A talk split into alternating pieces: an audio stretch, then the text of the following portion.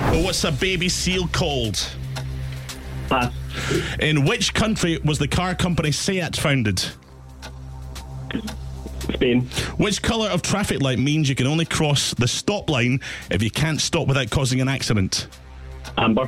Which range of hills north of Stirling includes the Myatt and Menstrie Moss? Local. 11 Downing Street's the official residency of which government position? The Chancellor. Alicia Beth Moore is better known as which American pop star? Uh, Pink. Who was the host of the kids' TV show Funhouse? Uh, Pat Sharp. What does the phrase carpe diem mean in English? Seize the day. Ezra Miller played which superhero in the Justice League movie? The Flash. From which country does Manuka honey originate? Pass. And uh, which was the one we passed on again? What is a baby seal called? A pup. A pup. And from which country does Manuka honey originate?